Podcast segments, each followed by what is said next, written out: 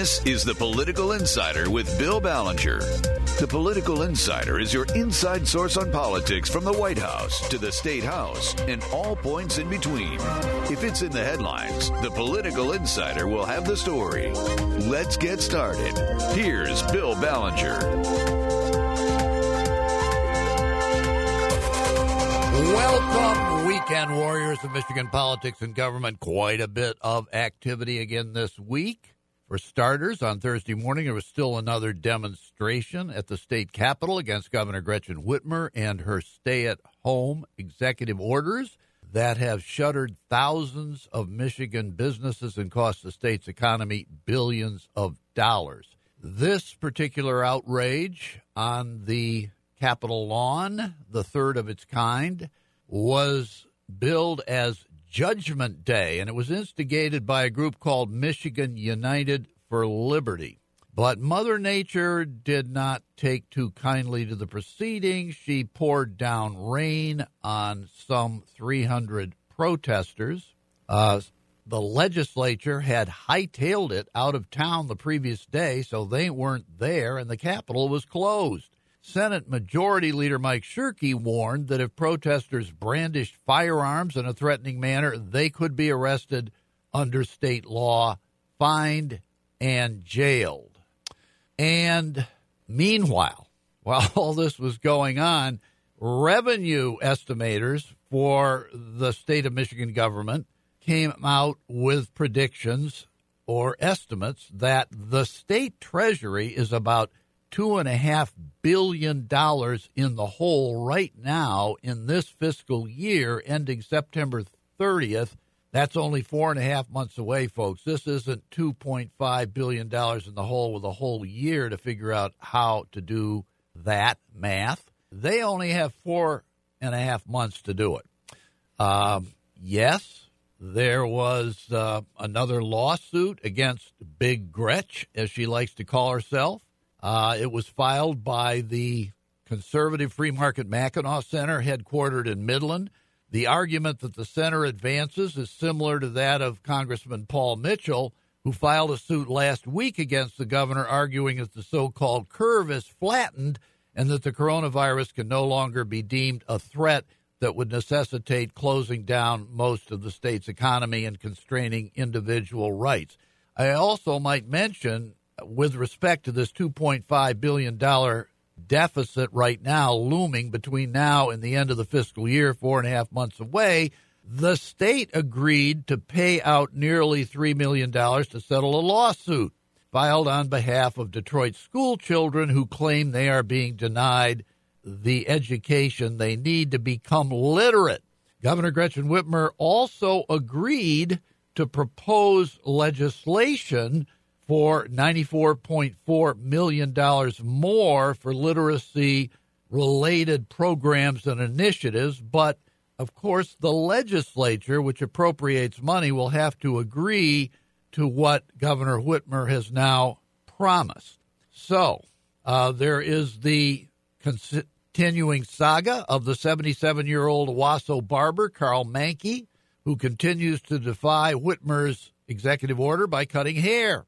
He got some support not only from swarms of demonstrators who rallied at his barbershop and thousands of dollars he's collected on a GoFundMe website, but from the Shiawassee County Sheriff, who said he would not enforce Whitmer's executive orders. Sheriff BeGole became the seventh such sheriff to say the same thing. Now, underscoring the seriousness of the COVID 19 crisis was the death at age 55 from the virus of a highly regarded former Senate Minority Leader, Morris Hood III, a Democrat from Detroit. Hood was the number two Democrat in the Senate when Whitmer was the Senate's Democratic leader between 2010 and 2014. I might mention right now, I think that the number of coronavirus related cases documented in the state is approaching 50,000 and the number of deaths, I think, is around 4,800 right now. That is a total about equal to the population of, let's say, DeWitt, which is a little city just north of Lansing, or of Davison, just east of Flint, or of Cheboygan, up in the Straits of Mackinac. At the heart of this crisis is the debate over how the various states are dealing with the threat posed by the coronavirus, and specifically how the state's governors, like Whitmer, are dealing with it. Whitmer continues to enjoy healthy approval ratings in various polls for the way she has responded to the challenge, although disapproval is rising both in percentage in the population and in intensity. At the national level, a conservative group called FreedomWorks and the Committee to Unleash Prosperity, associated with former Ronald Reagan economic advisor Arthur Laffer, has released a report ranking the governors of the 50 states in their handling of the pandemic. Whitmer is one of 15 governors who get a grade of D. Putting that in some context, there were nine governors who got A's, nine with B's, 11 with C's, and five, including the District of Columbia, with F's. Democratic governors were not as highly ranked as Republicans in most cases, but there were some winners, including Democratic Colorado Governor Jared Polis, who got an A, and Louisiana Governor John Bel Edwards, and Montana Governor Steve Bullock. New York Governor Andrew Cuomo, for what it's worth, got a C. So did Ohio Governor Mike DeWine, a Republican who many observers have praised for his handling of the crisis. At the heart of the debate is the difference between policies that, like Whitmer's, rely on what is called compulsory shelter in place, stay home executive orders by the government that close down businesses in an effort to flatten the curve of rising coronavirus caseloads and deaths so that our hospitals will not be overwhelmed before vaccine is found and administers to the nation's vast population. Most states are following this model, including Michigan. Exceptions might be termed states like South Dakota or Georgia or Florida, where the hand of the state has been, let's describe it as lighter, and reopening of the economy has been earlier and more widespread. These outlier states are more like the other philosophy that governs the fight against coronavirus, and that is what is called achieving, quote, herd immunity, unquote. That's herd, H E R D. The primary practitioner of this controversial strategy globally is the country of Sweden, which interestingly has a population almost exactly the same as Michigan, about 10 million, although there are obviously substantial differences between the two jurisdictions. Herd immunity is defined as the resistance of the spread of a contagious disease within a population that results if a sufficiently high proportion of individuals are immune to the disease, especially through vaccination, but also naturally through previous infection. At least half the population would need to be resistant before herd immunity kicks in, preferably as high as 83 to 94 percent, at which point the virus could be effectively eradicated. In fact, advocates say that this is the principal reason why herd immunity is a superior strategy because it aims at wiping out the virus as opposed to Michigan's shelter in place approach, which can only mitigate the pandemic, not destroy it. Sweden has a higher death rate than a lot of other countries, but its unemployment rate is a heck of a lot lower 8 to 10 percent. And a lot of people say herd immunity will not work in America because of our liberty or death ethos of rugged individual and independence. So we've got a long way to go to figure out how we fight our way out of a disease ridden nightmare. I'll be back in a minute with our first guest, and we're going to continue on with the discussion of various facets of the fight against coronavirus in Michigan. Stay tuned.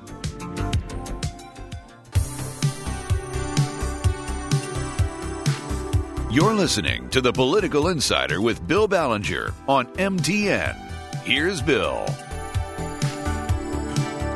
We are back, and we are very fortunate to have with us Bill Kandler, who is the former Secretary of the Senate. That means he was the chief cook and bottle washer that made the whole chamber run when he was there and he's a longtime Lansing lobbyist, and he is a member of the six member Capitol Commission, it is called. Bill Kandler, thanks for being our guest today. Thank you very much, Bill. Good morning, and I appreciate you having me on. Well, listen, my pleasure, and I know you're going to be very helpful to our listeners about the confusion and uncertainty about whether or not firearms ought to be allowed in the state capitol. Back on April 30th, there was a demonstration in which a lot of the demonstrators entered the Capitol building. They actually got into the gallery of the chamber and they had firearms, guns, uh, and there has been a rising uh, crescendo of demands to get firearms out of the Capitol, saying they ought to be banned, even though the law allows what is called open carry of firearms within the state capitol. And the Capitol Commission, of which you are a member, you all met on Monday and looked at this issue. What did you decide at that point, and how do you think things should proceed from now on? Well, Bill, that, that's that's a very interesting story because the, the meeting on Monday was a regularly scheduled uh, meeting of the Capitol Commission. We meet the uh, once a month on the second Monday of each month, most months. Uh, sometimes we, if we don't have an agenda item, we, we, we will skip that month's meeting. But uh, just a few days before that meeting, which was Monday, um, May 11th, the, the, Thursday evening prior to that, for the first time uh, and ever, uh, we had we we uh, a letter was re- released by the Attorney General's office saying that the Capitol Commission had the authority to ban guns from the Capitol building. Now we're a commission that deals uh, with the, the preservation, restoration, and preservation of the Capitol building and its grounds. Uh, we never ever considered the fact that we had would have the authority to as we were thinking of it, legislate regarding guns. So that was like a real shocker to us. Um, we spent, I, I, probably since last Thursday evening, I spent almost every waking hour of my life trying to figure out what, what this all means for us. So we, we first of all are still trying to figure out what the uh, legal basis is to say that we could, you know, ban guns because our first thinking was, well, we can't legislate in there. There's a whole body of, of statute and court law regarding, you know, guns and possession of guns and where guns can, can be and cannot be uh, carried. So it was kind of shocking to us to, to think that that's even our um, our bailiwick. And then the uh, the next question we're going to have to address is, is we all agree with the Attorney General's opinion, and, and obviously for purposes of state agencies, an Attorney General formal opinion, which he actually issued on Monday morning, just before our commission meeting. The letter on Thursday was an informal letter. We got a formal opinion on Monday morning. Um, but that, that actually stands as law for state agencies unless the legislature uh, overturns it or a court overturns it in a decision. So if, if we can figure out that, that that is sound and we do have the authority, then the next question is, how do you write a regulation? You know, this again, we're a restoration and, and preservation body. We don't have staff to deal with this. We don't have legal counsel, so we're trying to figure that out. And of course, it's very complex because if there were a policy, there are a million aspects to it. Uh, does it cover just open carry? Does it cover concealed weapons? If it covers concealed weapons, do we have the authority, the Capitol Commission, to search people, order people to be searched as they come in to see if they have a concealed weapon? Um, we have to consult with the state police. You know, it has to be written in such a way that they can clearly understand it and enforce it. Um, do we do we ban um, other law enforcement people from coming in? Is it is it all guns? Just guns of law enforcement? Which law enforcement? It gets pretty complex, and we, again, we have no resources to, to deal with it at this point. So we're we're kind of reeling and scrambling right now to catch up with uh, with the situation. Well, you didn't feel, in other words, that you could unilaterally just simply say no more firearms in the Capitol and leave it at that. Well, yeah, that you could say that. You, I mean, you could say no firearms, but that means then the state police could not come in with their guns. Law enforcement couldn't come in. At the you, Bill, you were a, a senator, and you know when visiting dignitaries come, like let's say the city of uh, Detroit mayor, they come with, with security detail. We said no guns; they couldn't bring their security detail weapons in it's more complex than just saying no guns. Um, even if you do it, then is it just guns? Is it other weapons? Um, if it, if we're gonna if we're gonna ban uh, concealed weapons, uh, first of all, as I said, do we have the authority to search people for them, or do we can we do we can we get a magnetometer at each door? Do we have staff and equipment to do that? How much does that back up the traffic? It's so there's so many aspects to it that that we've never dealt with. I mean, we could tell you a lot about uh, you know the, the historic paint inside the building and how to preserve it and maintain it, and and what what Elijah Myers intended when he originally decorated the the hallways in, of the Capitol building. Uh, we're not really experts in uh, how to how to establish right and and, uh, and and implement a law banning guns in the Capitol. I can understand all that. Couldn't you have just said ban all firearms in the Capitol except for law enforcement or maybe even private security for public officials? We could possibly, but again, then we had the question, and I, have had some discussions with some officials in state police just trying to understand what they would need. We say law enforcement, then, then is it only on-duty law enforcement, or does it include off-duty law enforcement? Some, as you probably know, Bill, many uh, local units of government require their off-duty officers to also carry weapons. And there's just so many nooks and crannies in the policy. You could do it, um, but certainly I would not want to be a person uh, as a member of the commission who would just fire off something just to do something without having it well thought out. Well, I sure, have it be enforceable. Yeah, I sure sympathize with your situation. You had this thrust on you at the 11th hour just before your meeting on Monday. Understandable that you would say, hey, let's take some time and get this right. And so, my question is, what might you do going forward at this point? What, what, what I've been doing, and, and, and, along with other commission members, we've all been trying to you know, gather some information, uh, have some some discussion with the Attorney General's office. We're trying to find independent legal counsel we can we can count on and depend on to kind of again, not only review the Attorney General's opinion. I respect the opinion of the, of the Attorney General. I'm sure it's not totally off base. It's just it's very shocking and jarring to us, but but it, but it is official Attorney General opinion. But we're trying to figure out not only the the logical, the, the legal uh, logic of it, but also what are the limits, scope and limits of our authority. What can we do? What can we not do? Um, the worst thing to do would be to, to adopt a policy that's not enforceable by the state police, and then have you know them out there standing there with people just flaunting the law because we passed something that's not enforceable. So we have to work very closely with the state police for sure, and uh, of course with the House and Senate leadership because right now, and probably continuing after this policy, the House and Senate will allow people uh, with concealed weapons permits, members of, the, of those bodies, to um, go into their offices and on the floor of the Capitol building with weapons. But they have, they have to pass through. If we pass a somebody, us or anybody, pass a ban on guns coming in the building, that, that's a problem because they're going to have to get through the building where there's no guns allowed to get to the floor of the Capitol, of the House and Senate, where they are allowed. So it gets very logistically complex, also. Well, Again, it, a little over a week ago yesterday. We never even dreamed it was even part of our authority.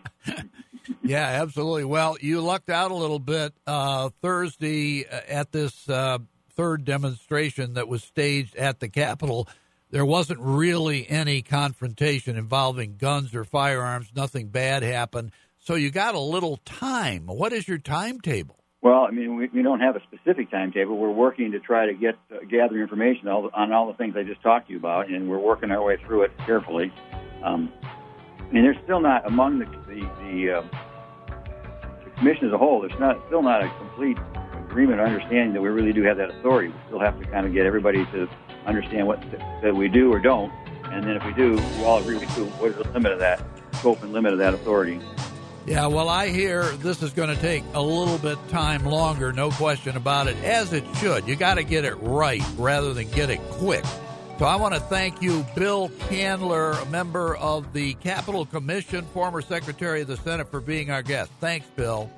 Thank you, Bill. Have a good day. Same to you. We'll be back in a minute with uh, Tales of the Owosso Barber. Stay tuned.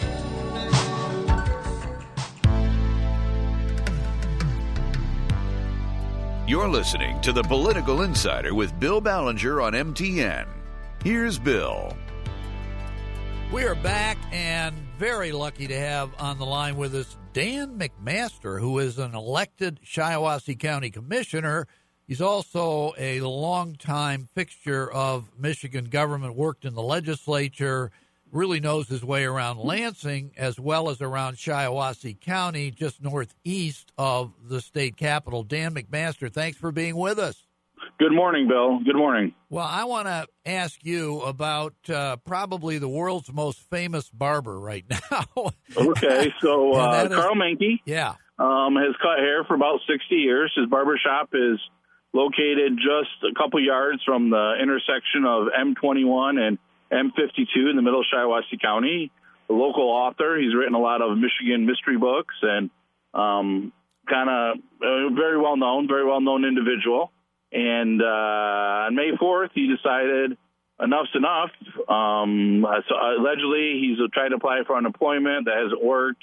Was denied a small business loan, you know, that that the government was handing out. Um, so he decided he was going to open, and um, so he opened on on May 4th. That would be two Mondays ago. Uh, Wednesday, uh, May 6th, uh, the City of Owosso Police Department issued two tickets, two misdemeanor tickets. Uh, um, both are like thousand dollar fines, 90 days in jail. Um, one is for violation of health department order, and the other one is violating the uh, Michigan executive order. Um, so he was given tickets. His hearing date's June 23rd, um, and everyone thought, or potentially thought, okay, that was going to be the end of it. Uh, but he stayed open. Um, and on um, Friday, February 8th, the Michigan Department of Health and Human Services had eight troopers deliver a, obviously in coordination with the governor's office and attorney general's office, eight troopers uh, delivered a cease and desist letter at like um, about six o'clock Friday evening while he was cutting hair. It was on the evening news. Um, so he wasn't going to be open over the weekend. He said he'd open on Monday. Whether uh, and then the only reason he was wouldn't be cutting hair would be if he was in handcuffs or if uh, if uh, if Jesus Christ, uh, if Jesus walked through the front door. So mon- mon- Monday morning happened. Uh, there were supporters, protesters, uh, whatever you want to call them, at the courthouse, and then also at his barbershop. Um, friends, family, uh, some local militia, the Michigan Home Guard militia. Uh, expecting somebody to come and lock the place down or arrest them or whatever. the sheriff, Sheriff BeGole, put out a uh, one pager saying, uh, which six other Michigan sheriffs have also said this. You know, uh, you know, please, please respect the stay-at-home order. Use common sense. They're using discretion. Um, you know, they're they're they're being strained because everyone's calling in, complaining about a neighbor's doing this or this business owner's doing this and or that, and and you know they're trying to deal with emergency calls, and and and and the sheriff, along with a lot of other sheriffs, feeling frustrated, just kind of put put out a statement um, that he wasn't going to enforce the governor's orders.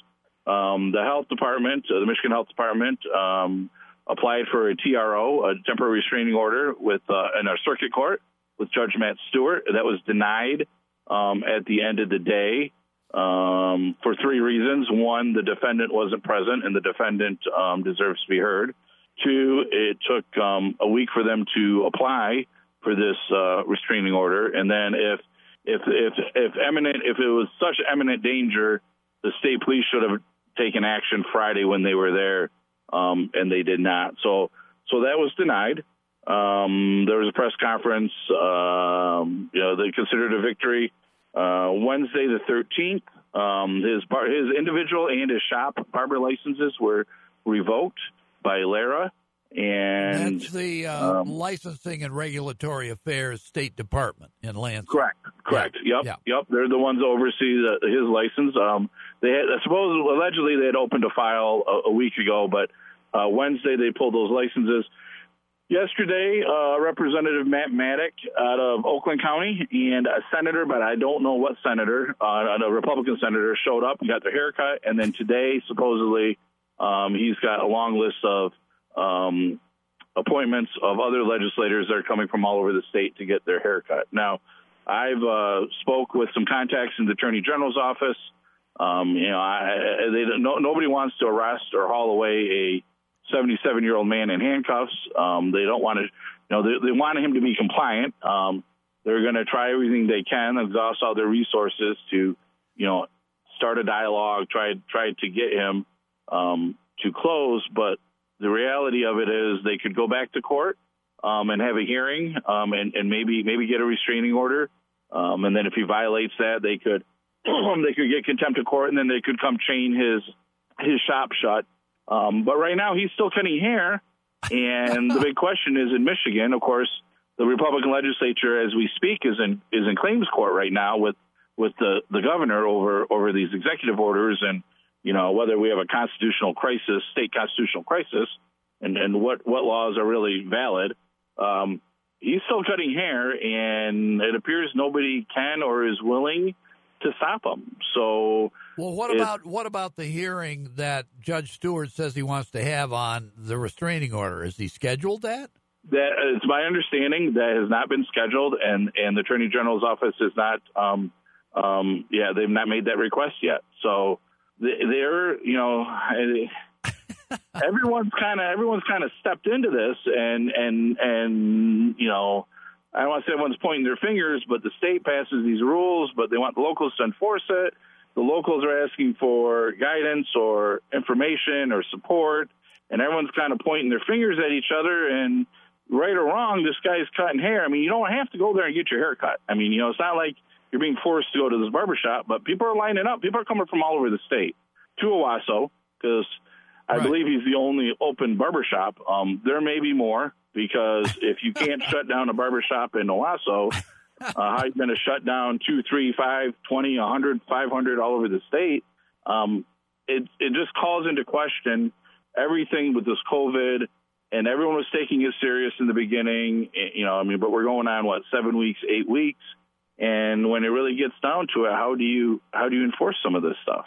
Yeah, let me ask, what is the local sentiment about uh, Karl Manke and the barbershop, what he's doing? I mean, do you feel public opinion in Shiawassee is in, in support of him largely, or is it the community divided? Do they think? I would say right now, I mean, I haven't done a poll, but I would say it's divided. I pretty, you know, there's some people that are upset that that he's not following the rules. There's some people upset that they can't be open, but he's open and making money. People are upset that people from southeast Michigan, from Wayne and Oakland County, are driving up here, potentially, you know, contaminating people. Um, and then there's other people that are like, you know, they believe that it's his constitutional right, his U.S. constitutional right to be open. They believe that that Whitmer there's there has overstepped. Um, you know, that it's just it's just too much. Well, and this also, is the first rebellion. Also, yeah. Also, uh, some people could simply be concerned about health. I mean that. Oh he, yeah. You know, oh, yeah. he is wearing a mask, right? And he does a lot of sanitary, hygienic practices in his shop, doesn't he? To so try. And- I have not. I've not been in the shop, but every picture, every news clip, everything I've seen, all the clients have masks on. He has masks on. Um, and it's my understanding he is taking extra steps to keep his place clean. Yes. Wow. Well, uh, you do you think there's uh, at this point? It, it, looks to me like it's really up to Judge Stewart at this point uh, to schedule a hearing and see what happens in the hearing. Because other than that, it looks to me like the state is very nervous about making Karl Manke into a martyr, and as you say, leading that him off the exact word. That is the exact word that my contacts in the Attorney General's office has said. We don't want to turn a 77 year old into a martyr, and we're just trying to get him into compliance. But I believe the only thing that could really shut him down is if they request a hearing through Judge Stewart on this TRO, um, where where Manke can be present and you know they can go through this. But you know, a, a, a TRO, a temporary restraining order, that's for like emergency purposes. Um, and as this goes on, as the weeks go by, it doesn't look like such an emergency. Wow. Listen, that is a fantastic report. Thank you very much, Dan McMaster, for giving us a heads up on everything going on in Shiawassee County and Owosso. Dan McMaster, Shiawassee County Commissioner, thanks for being our guest. Thank you. We'll be back in a minute. We're going to talk about something else that's actually happening while the coronavirus pandemic rages. Stay tuned.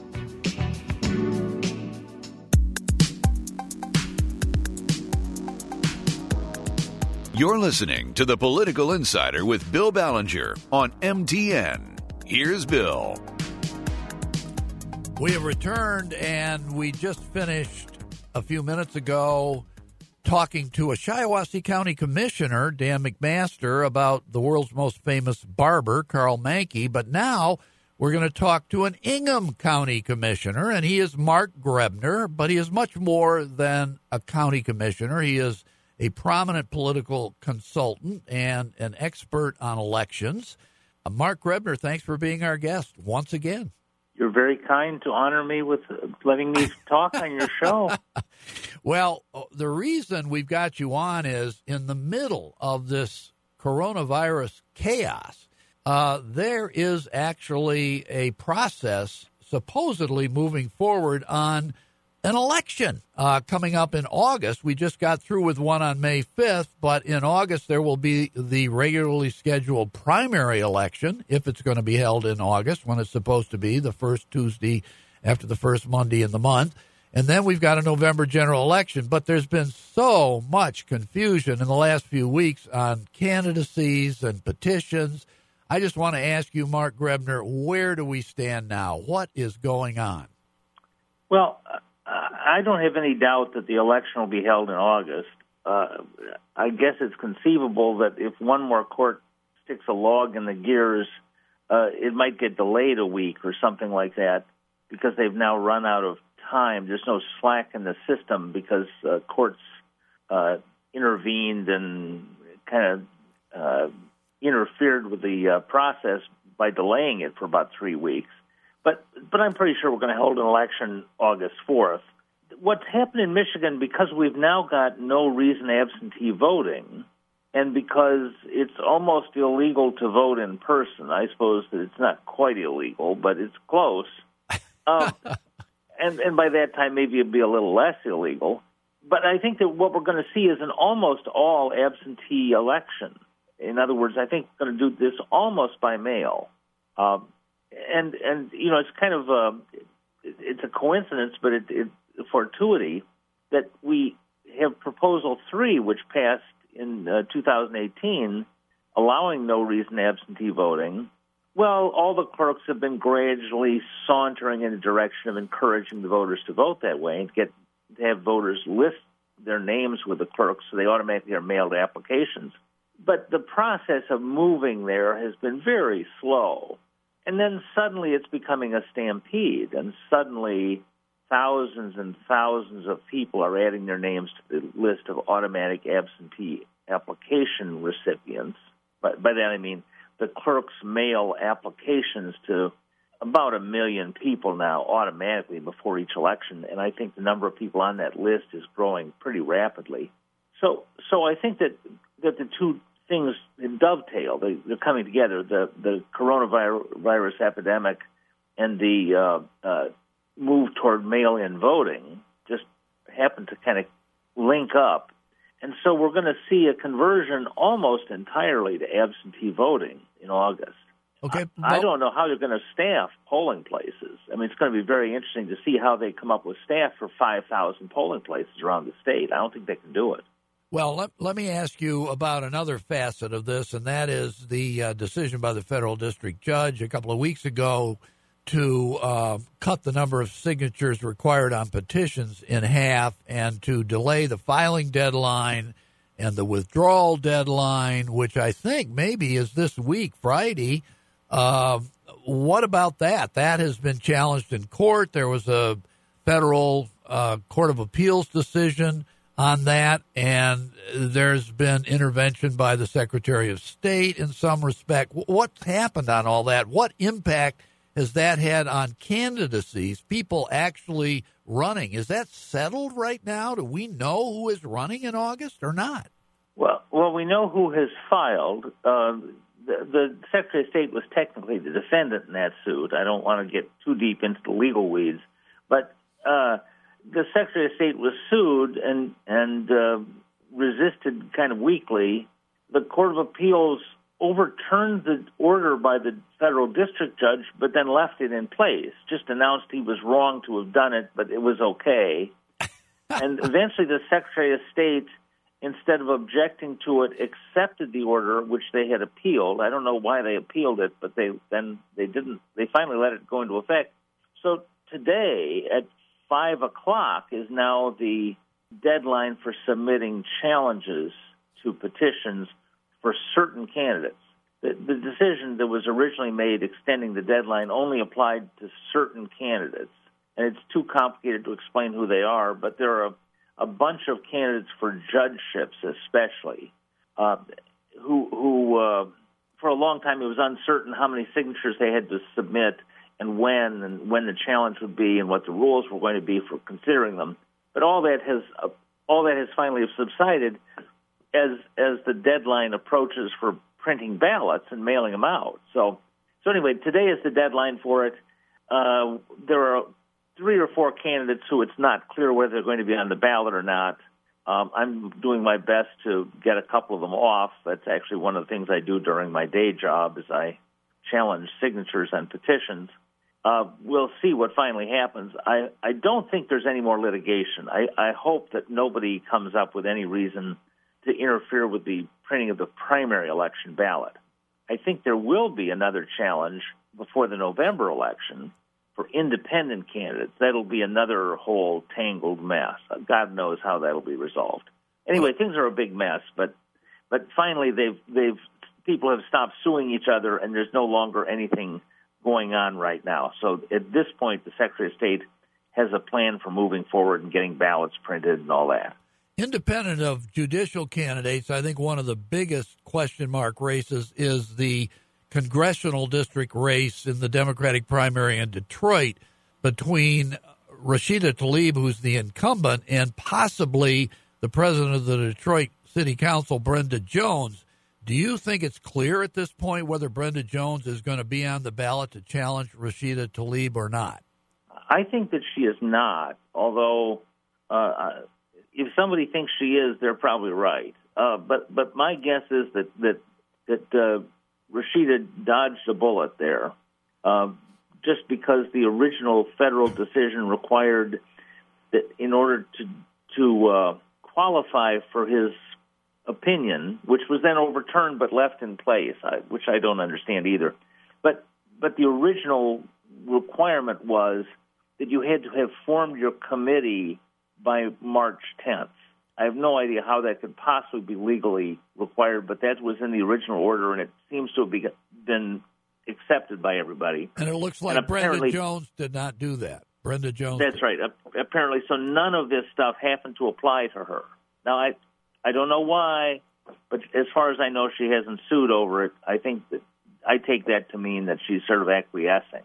But yeah, yeah that's interesting because uh, she could, if she is ruled off the ballot, not uh, able to persuade the board of state canvassers that uh, she has a sufficient number of signatures, and that's another question, right? I mean, she got signatures in, but not too much over the minimum, and they could be challenged and she'd be below the minimum. That's right. That's right. I, I don't think the Board of Canvassers has officially ruled on it, but my my guess would be the staff report will say that that they don't find sufficient number of signatures, and then uh, the Board of Canvassers will rubber stamp that. I don't know what what day they're meeting to rubber stamp the entire pile of staff recommendations, but at that point it'll be official. I have not heard that there's much uh, dispute over that. I have not heard, for example, that uh, Brenda has answered the uh, the uh, uh, filing that said she didn't have enough signatures.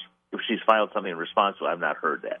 So, despite the confusion of the last few weeks, you think that as of five o'clock this afternoon, Friday, uh, May fifteenth, that going forward, everybody in charge of the process, Secretary of State, clerks on down, have things enough under control that they can make the August primary on August 4th happen the way it's supposed to happen? Well, that's a little strong. Uh, I would say that we don't know exactly what will go wrong next, but there were 500 precincts in Detroit. How are they going to find, what, 4,000 people, 3,000 people to staff them? Yeah, but I don't know. But maybe they don't need to if everybody's going to be doing it by absentee. Well, nobody has adopted an amendment to law, and at this point, each of those precincts has been established. It can't be abolished except by notice to the voters. It's required to be open and staffed. Uh, I suppose they could just violate law. Maybe the governor will issue another executive order saying that you don't have to really staff precincts. But but I think there's a requirement to staff all these precincts. I don't know. I I'm I just watch. I, I they don't let well, they don't let me run anything. Come on now, you're doing more than just watch, but you've done a great job of watching for us and our listeners. Thank you very much, Mark Grebner, Ingham County Commissioner and election expert. Mark Grebner, thank you. We'll be back next week with more in this never ending saga.